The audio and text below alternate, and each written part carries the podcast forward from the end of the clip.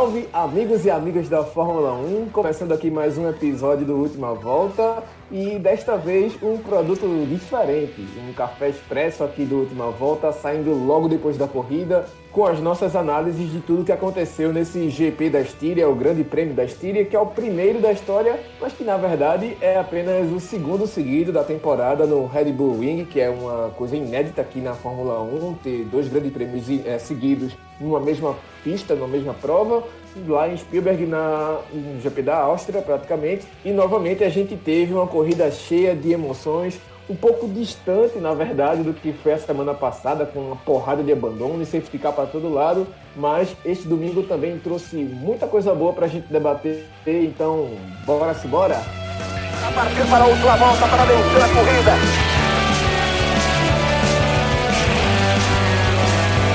É última volta!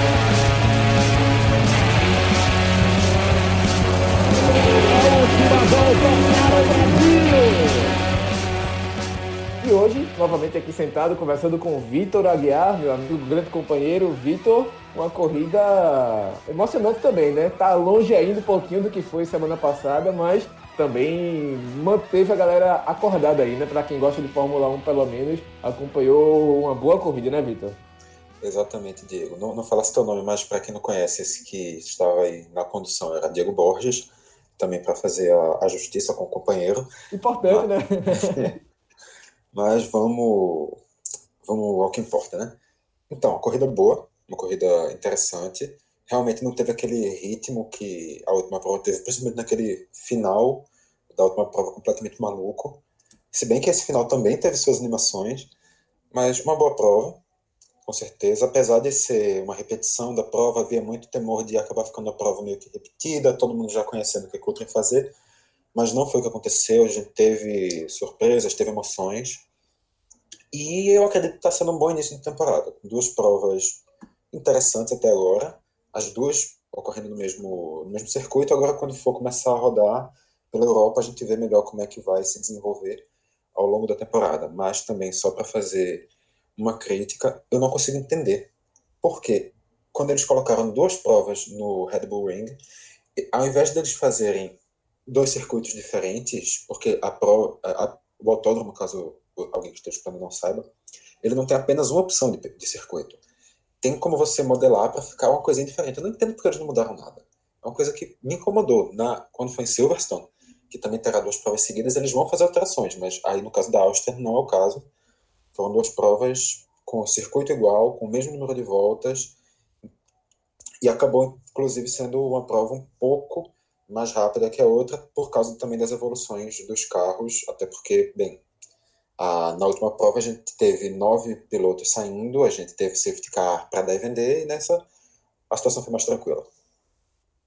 E poderia ter feito até o circuito invertido também, né? Como a própria Fórmula 1, Fórmula Indy, quer, quer dizer, faz algumas vezes também, né? Seria até interessante, né, Vitor? Fazer um pouquinho os pilotos quebrando a cabeça para diferenciar ponto de curva, ponto de tangência, tudo mais.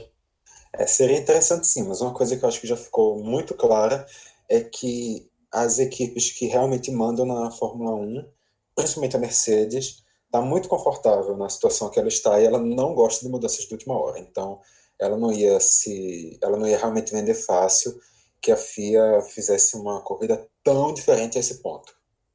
E a gente vai falar já já da Mercedes, mas para começar, logo na largada, né, que teve aquele, aquele toquezinho maroto, mais uma vez envolvendo o Charles Leclerc e o Sebastian Vettel. Situação não está nada boa para a Ferrari, andou muito devagar nos treinos, suou para penar, penou bastante para passar, na verdade, para o Q3 quase que não passa com os dois carros. O Leclerc ficou de fora, perdeu posição porque fez mudança no carro. E o, o Vettel foi só o décimo colocado, foi o último, na verdade, da rabeira ali no Q3. Suou para correr, vinha fazendo dele, mas aí um torpedinho. Leclerc passou por cima dele, quebrou a asa traseira, abandonou a prova. O, o Vettel, o Leclerc também perdeu muito tempo, fez parada, trocou ainda a, a asa dianteira, mas a, o dano na carenagem do carro e toda a aerodinâmica foi para o espaço e também abandonou com poucas, poucas voltas na prova. E mais um fim de semana que dessa vez não deu para a Ferrari salvar. Salvou na semana passada ainda com o P2 do Leclerc, que subiu no pódio, ficou em segundo lugar, tirou da cartola ali, mas dessa vez o, o, não teve, não. O Leclerc vacilou, errou, ele mesmo afirmou que, que errou e pediu desculpas ao Vettel, mas clima quente, clima difícil na Ferrari, Vitor. Clima muito difícil. Já não estava realmente o melhor dos ambientes lá desde o ano passado, mas a situação a cada prova, a cada novo jogo que acontece ali dentro realmente piora. E, assim, a gente, quando viu o GP da Áustria, a gente ficou vendo uma Ferrari muito ruim, já desde o. acompanhando quase a semana de treino, não apenas a prova. E agora, a gente conseguiu ver uma Ferrari talvez ainda pior olhando para os resultados da Ferrari, foram resultados inferiores, tanto em tempo quanto Então, realmente, a Ferrari parece estar retrocedendo, apesar de tudo. E vai ter agora que jogar tudo a partir da próxima. A partir da próxima, não, vai ter que jogar tudo agora na Áustria. Que realmente, que se não, não conseguir fazer uma boa prova, a Ferrari está muito ameaçada de, acabar bem longe das primeiras posições da, da temporada, e o que financeiramente pode ser um grande problema para a equipe mas falando especificamente dessa corrida, logo na segunda e terceira curva, esse ocorre esse toque, o carro do, do Leclerc dá um pulo, quando sobe na zebra, cai um pouco em cima da. A traseira cai um pouco por cima da asa do Vettel, danifica os dois carros. O Vettel sai logo na sequência, nem segue a corrida. O Leclerc ainda tenta dar mais uma ou duas voltas também nada também sem sucesso e realmente isso mostra que o que está errado na Ferrari não é só o carro, é também a sorte, porque não é possível, não é possível que logo para essa equipe que está com tanto problema de tanto problema interno, tanto problema de carro, tanto problema de motor, também, esteja, também aconteça isso logo na segunda corrida da temporada, realmente acho que já virou uma questão de azar mesmo da Ferrari, que ela vai ter que se livrar aí de alguma maldição, porque não tem justificativa para a equipe mais tradicional da Fórmula 1, a equipe mais tradicional do automobilismo, uma das equipes mais tradicionais do esporte, tá passando por uma situação como a Ferrari está começando esse ano, que eu questiono se já foi vivida pela equipe alguma vez. E, e, causou, inclusive, o primeiro safety car, quer dizer, o único safety car da prova, né? Essa, esse toque dos dois. E, e, ferrou meu bolão, porque eu tinha apostado num bolão de que os carros da Haas seriam os protagonistas de um primeiro toque entre equipes, pilotos da mesma equipe e a Ferrari, que os zoeiros, os mais zoeiros, já estão chamando de Haas Vermelha, derrubou esse meu palpite aí como primeiro toque de pilotos da mesma equipe, pesado, mas prometeram melhorias né, para o GP da Áustria. Vamos ver se. Perdão, para o GP da, da Hungria, que é o próximo, final de semana que vem. Vamos ver se vai realmente se concretizar. Mas vamos para quem está bem demais, que é a própria Mercedes, que para mim colocou de fato aí com essa dobradinha Hamilton e Bottas como a soberania que tem em relação à Red Bull, né? Essa briga aí dos dois, na verdade a gente vai destacar agora, porque mesmo a Red Bull melhorando, melhorou sim rendimento, terminou com os dois carros e teve uma boa corrida, mas ficou bem claro que ainda está atrás da, da própria Mercedes, porque o Verstappen, mesmo parando antes, não conseguiu segurar o, Hamilton, o, o, o ritmo do Bottas. Bottas foi muito bem, foi buscar também, largou na quarta posição, mas passou sem muita dificuldade na prova, foi, foi tranquilo para buscar essa, essa segunda colocação, terminou bem, fez uma boa corrida, se manteve na liderança do campeonato, que é importante para ele por enquanto, e também menção honrosa para Alexander Albon, que foi bem na corrida, fez uma boa corrida, ultrapassou quando foi preciso, tanto o Ricardo quanto também o, o, o Pérez, se não me engano, se não me engano foi o próprio Pérez também que ele passou quando foi preciso, e segurou bem, defendeu a posição do Pérez, e para mim, na minha primeira avaliação dele, deu a Red Bull o que a Red Bull queria, precisava no ano passado começar, que era um bom segundo piloto. O Gasly tem suas qualidades, mas não deu a resposta que a Red Bull queria e o Albon não. Quase venceu no GP passado, o Hamilton tocou nele, enfim, toda uma discussão sobre isso, mas poderia sim imprimir um ritmo, estava com pneu rápido, pneu macio, e, e, o Bottas e o Hamilton tinham problemas também de direção, tanto que a Mercedes pediu para que eles não atacassem tanto a zebra, mas dessa vez ele conseguiu segurar ali o Pérez, o maluco Pérez, foi para cima, mas para mim o que foi mais emblemático ainda para o álbum foi que enquanto ele estava se defendendo do Pérez, ele deu uma volta no Gasly, e o Gasly estava brigando com a, as Williams, ou seja, ficou bem claro para mim que ele de fato é esse segundo piloto aí da Red Bull que a Red Bull tanto queria, mas o que você viu aí, Victor, dessa disputa de Mercedes e Red Bull nesse final de semana? também tenho uma visão parecida com a tua. Realmente, o, acho que a Mercedes esse ano, mais uma vez, larga com uma vantagem inquestionável. O Hamilton fez uma corrida muito segura, sem nenhuma. Em nenhum momento ele teve, teve ameaçado sua vitória. O Bottas também conseguiu fazer uma boa corrida, aí vem aquele questionamento de sempre: se é pelo desempenho do piloto pelo desempenho da, do carro, mas isso é discussão para outras oportunidades. O fato é que o, o carro ou o Bottas teve um bom desempenho e conseguiu fazer uma segunda colocação, realmente conseguindo uma vantagem até bem grande sobre o Verstappen, apesar de da estratégia do Verstappen, em, em teoria, ser uma estratégia que daria vantagem para ele. Ô, Vitor, só para pontuar, mais um bom começo de temporada do Bottas, né? Ele começou pois é. muito é. bem também é, ano passado, até na frente do Hamilton, mas depois perdeu força, né? Pois é, o Bottas no ano passado teve uns, umas quatro ou cinco corridas que ele realmente largou com uma vantagem bem razoável. E até se falava, será que o Bottas esse ano pode chegar? O Bottas esse ano pode chegar. Mas assim, na primeira corrida que o Bottas e o Hamilton têm uma uma disputa realmente próxima, a gente vê que a diferença ainda está tá grande. Mesmo com o Bottas tendo vencido na, na primeira corrida, o Hamilton tinha largado de trás e fez uma corrida de, de recuperação. E nessa corrida não foi exatamente assim. Então, os dois largando ali perto, o Hamilton conseguiu fazer sua, a sua qualidade sobressair. O que, convenhamos, todo mundo sabe, ninguém quer questionar que o Hamilton é um piloto melhor do que o Valtteri Bottas. E quanto à questão da Red Bull, eu sinto a Red Bull, em relação ao ano passado, uma Red Bull mais forte. Mas talvez seja simplesmente uma visão distorcida pelo fato da Ferrari não estar tá nessa briga. A Red Bull vem conseguindo sobressair na briga pela segunda posição com folga, vem conseguindo ganhar, apesar da dificuldade por causa da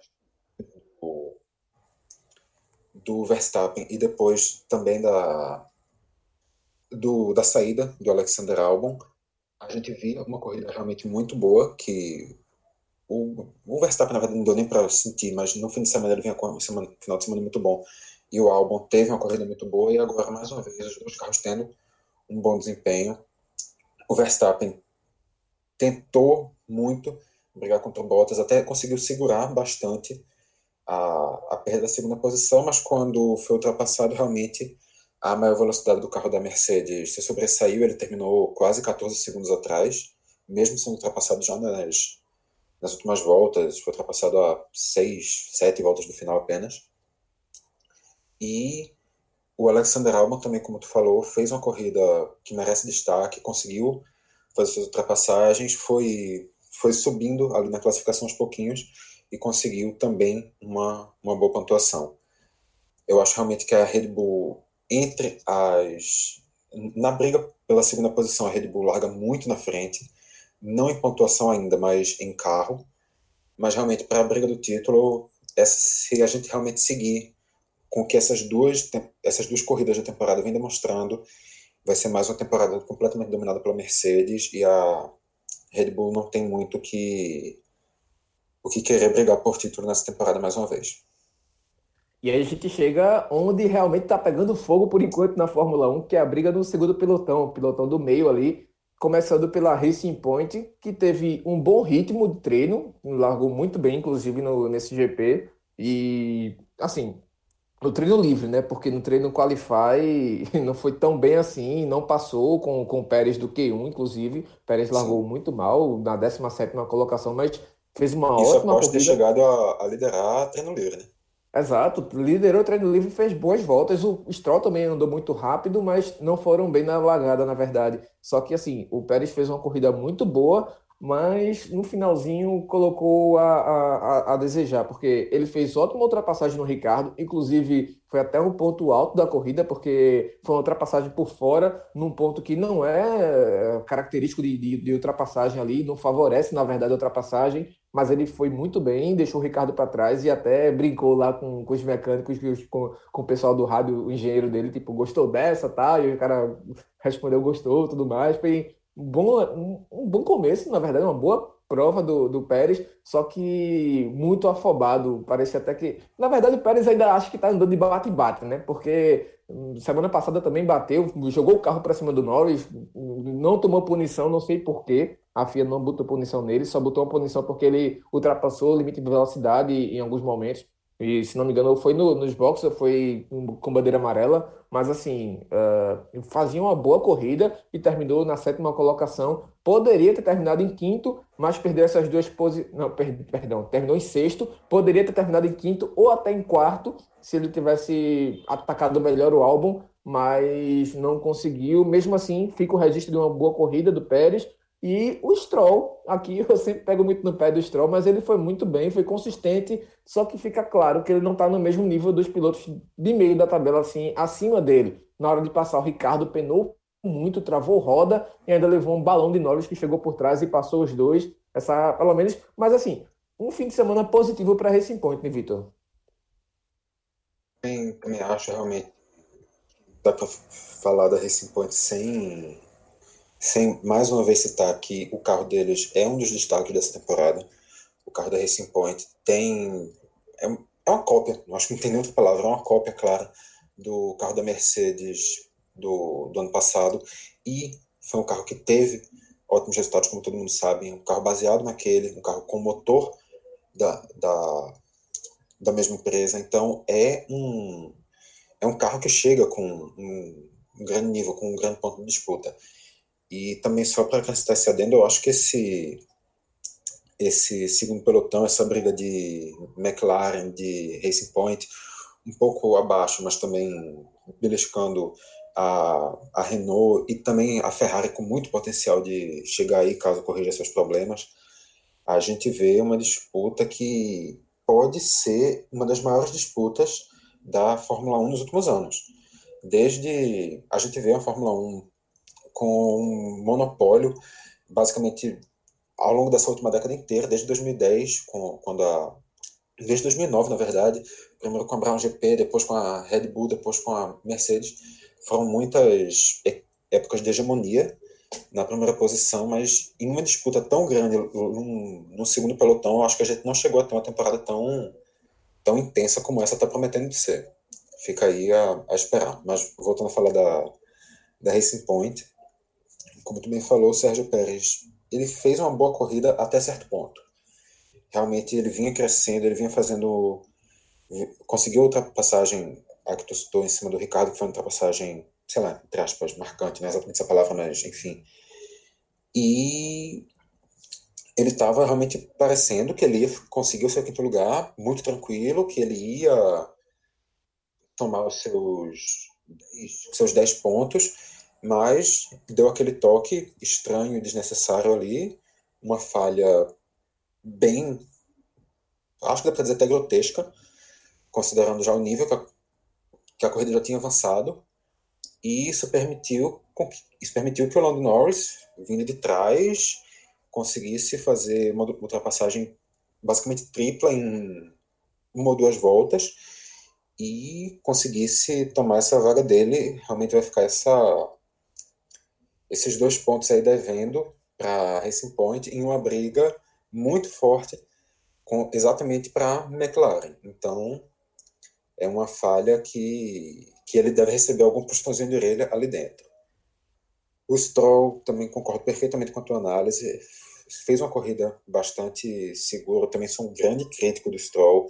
Eu acho que, na verdade, todo mundo acompanha a Fórmula 1 é um grande crítico do Stroll. O termo estrolada para as falhas não foi inventado à toa, mas realmente ele fez uma corrida bem razoável. O, conseguiu fazer uma corrida segura, não foi muito. não foi nada brilhante, mas ele realmente apresentou uma grande dificuldade na questão de ultrapassagem. Ele não conseguiu ultrapassar o Ricardo. Depois, quando o Pérez teve a sua falha de. A, a, falha na aerodinâmica, quando quebrou a asa, ele também não conseguiu.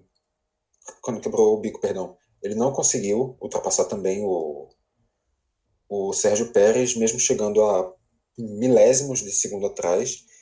E por muito pouco também ele não acabou sendo ultrapassado pelo Daniel Ricardo na chegada, que chegaram basicamente Pérez, Stroll e Ricardo, os três passando quase lado a lado na linha de chegada. E ia ser uma coisa também que o Stroll ia entregar sem, eu acho que um motivo, uma explicação muito clara do porquê. Saiu muito no lucro ali. Sim, sem dúvida, sem dúvida. Era se a, se a corrida tivesse 200 metros a mais, eram quatro pontos a mais já para o Ricardo aí na tabela. E ainda na briga, a McLaren também que fez uma mais uma boa corrida da McLaren, mas uma corrida de bons pontos, pelo menos para o que vinha das últimas temporadas.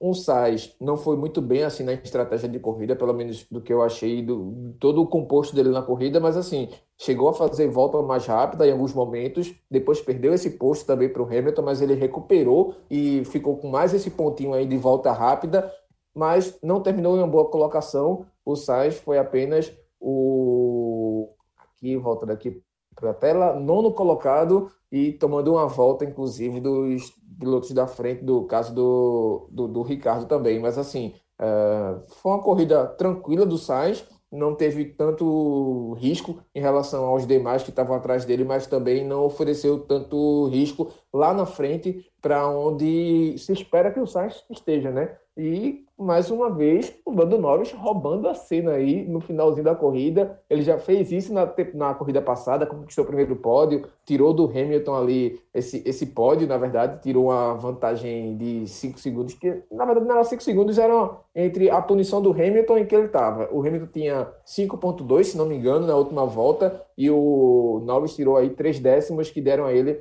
esse, esse pódio. E a volta mais rápida, inclusive, é um vídeo sensacional dessa volta rápida do Norris na semana passada. Só que a McLaren fecha aí com as duas voltas mais rápidas da, da corrida, dos, das corridas, na verdade, do GP de Spielberg e na, prova de Spielberg, GP da Áustria, GP da, da Estíria. Ainda vai dar para fazer muita confusão com isso ainda, mas o Norris, para mim, foi sensacional. Ele tirou essas três posições em duas voltas, nas duas últimas voltas, foi buscar o resultado e novamente terminando na quinta colocação. O primeiro piloto ali, pelo menos o líder desse segundo pelotão, mais um final de semana bom para a McLaren que sustenta a segunda colocação no campeonato de construtores, Vitor. Só para trazer uma pequena curiosidade idiota, não é apenas o, a McLaren nas duas corridas sendo a volta mais rápida, mas também nas duas corridas sendo a quinta volta mais rápida. O, em uma corrida, o Lando Norris conseguiu ser o mais veloz, na seguinte foi o Carlos Sainz. Na corrida anterior, o Carlos Sainz tinha sido quinto, nessa vez foi o Norris, só fazendo a.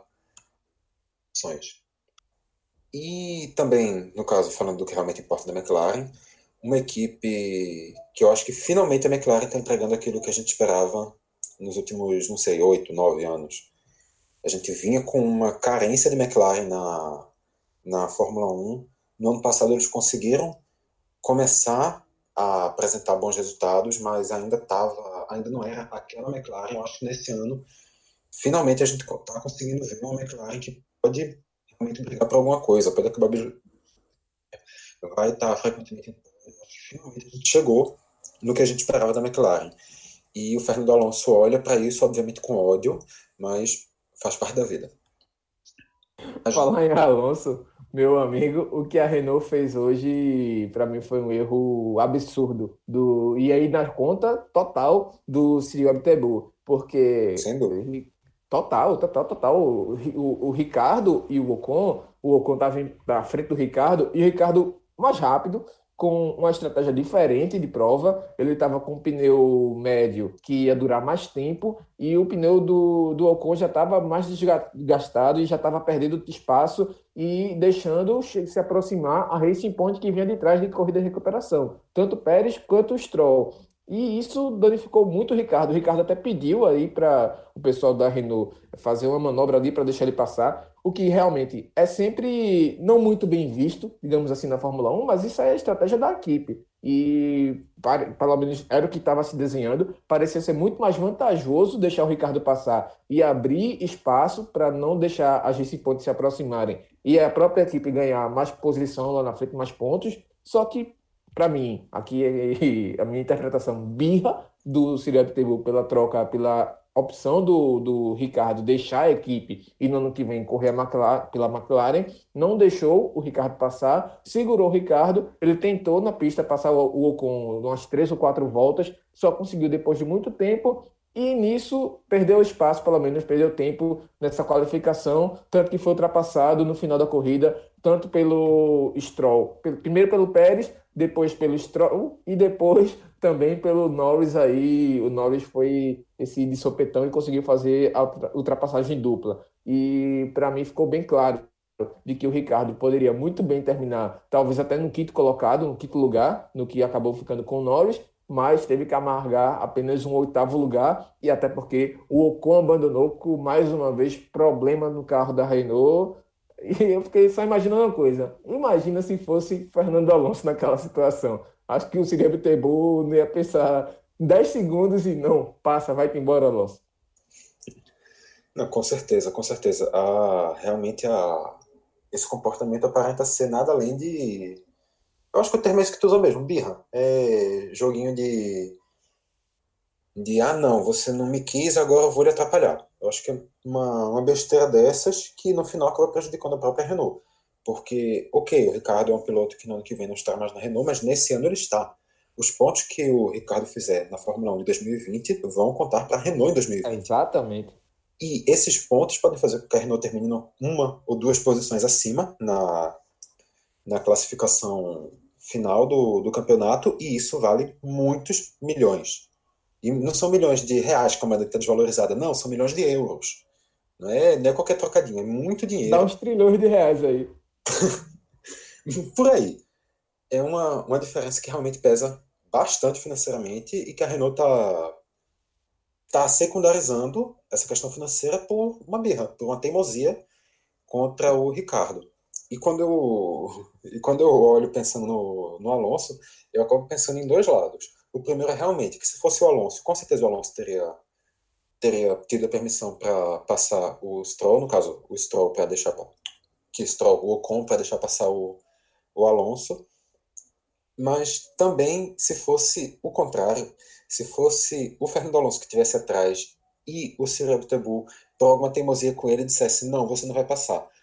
O, o que ia ser o Alonso depois disso? Que o Alonso tem aquela personalidade, aquele gênio forte que todo mundo conhece. O Alonso, o Alonso é uma pessoa que não vai aceitar uma coisa dessas.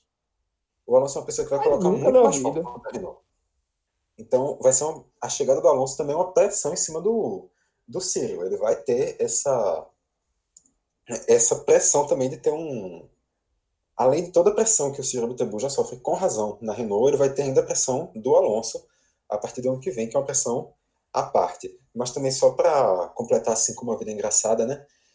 Eles mandaram o, o Ricardo segurar, mandaram o Ricardo segurar, mandaram o Ricardo segurar, e no final o Ocon não conseguiu terminar a prova. É, é complicado, né? É o, o karma buscando, né? Indo atrás. Agora, sobre o restante da, da, do pelotão, o terceiro pelotão, digamos assim, acho que duas coisas dá para pontuar aí. O Kvyat dando um banho no Gasly, marcando ponto novamente para AlphaTauri, só que o Gasly na semana passada aqui tinha terminado à frente do Kvyat, e o Russell, rapaz, que foi muito bem no Qualify, terminou ali em 12 colocado, passou para o Q2, enfim, a Williams voltou para o Q2, mas teve até bons momentos na prova, fez ultrapassagem também, largou bem, é, saiu, caiu para 11 só que depois não tinha como, né? Carregar a carroça da, da Williams, mas foi bonito pelo menos ver a Williams correndo com os outros carros, né? Não correndo, tomando volta dos outros carros. O Russell errou, perdeu ali eh, traçado, foi para a caixa de brita. Alô, caixa de brita! Foi para a caixa, ainda voltou, mas não conseguiu manter o mesmo ritmo, terminou a prova com duas voltas, tanto ele quanto o Latifi, mas pelo menos foi bonito um pouquinho ver a, a, a Williams correndo no meio de carro e não só tomando volta pela televisão.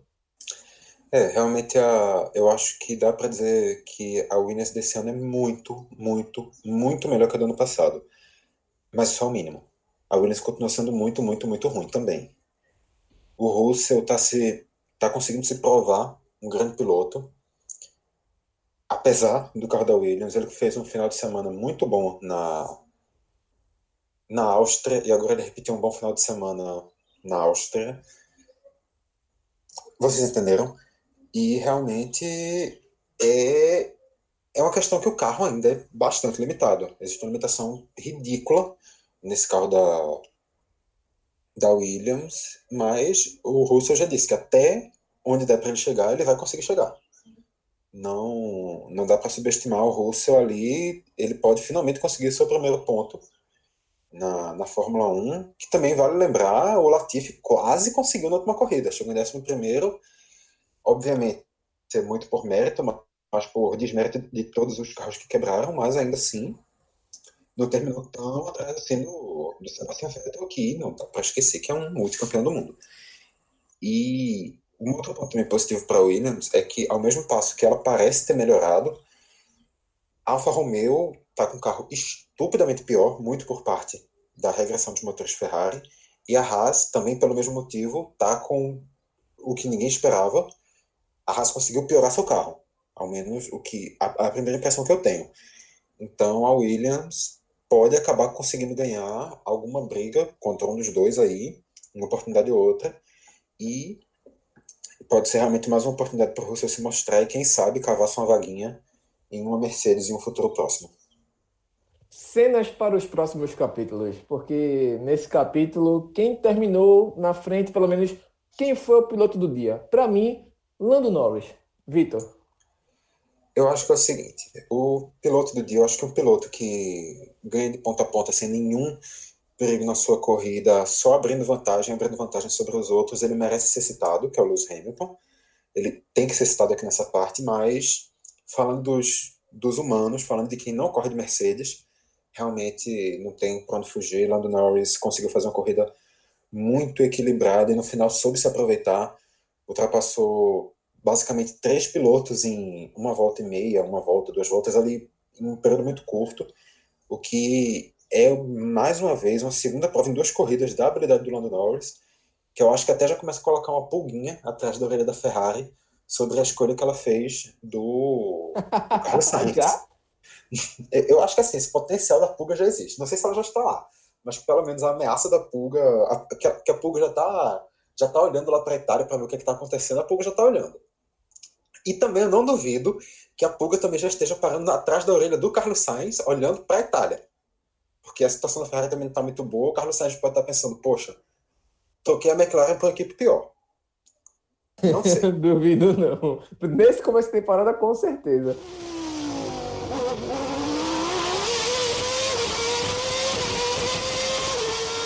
Agora, quem saiu por cima, nomes das equipes, eu fico com a Red Bull. Para mim, a Red Bull terminar é, a prova com os dois carros em terceiro e quarto com o Verstappen tentando segurar o Bottas, não conseguiu por N motivos, mas o carro da Mercedes muito mais rápido, muito mais consistente, ainda tentou ali, deu troco, deu X, na verdade, conseguiu de volta a, a segunda colocação, mas uh, o pódiozinho ficou de bom tamanho, e o álbum que sustentou, foi bem, fez o que a Red Bull pediu, queria tanto com o segundo piloto, para mim a Red Bull sai por cima. E quem sai por cima para tu, Vitor? Concordo completamente contigo. Eu acho que a Red Bull é a equipe que sai por cima. Eu acho que o álbum é o piloto também que sai por cima, se a gente for pensar por piloto. Porque o, o Norris já vem se provando. O álbum, eu acho que é essa corrida de hoje, essa segurança, eu acho que ele atestou exatamente isso que tu está dizendo. Eu acho que ele comprovou, ele colocou assim para a Red Bull. É isso. eu sou melhor que o Gasly não existe mais ameaça para mim. Eu acho que hoje ele comprovou isso. E enquanto a Red Bull, realmente, eu acho que ela, ela fez uma corrida bem acima da McLaren. Se existia alguma dúvida sobre a briga pela segunda posição, que realmente existia por causa da, da quebra da, dos dois carros da Red Bull na última corrida, existia essa dúvida, ninguém sabia exatamente se a McLaren conseguiria ser melhor que a Red Bull.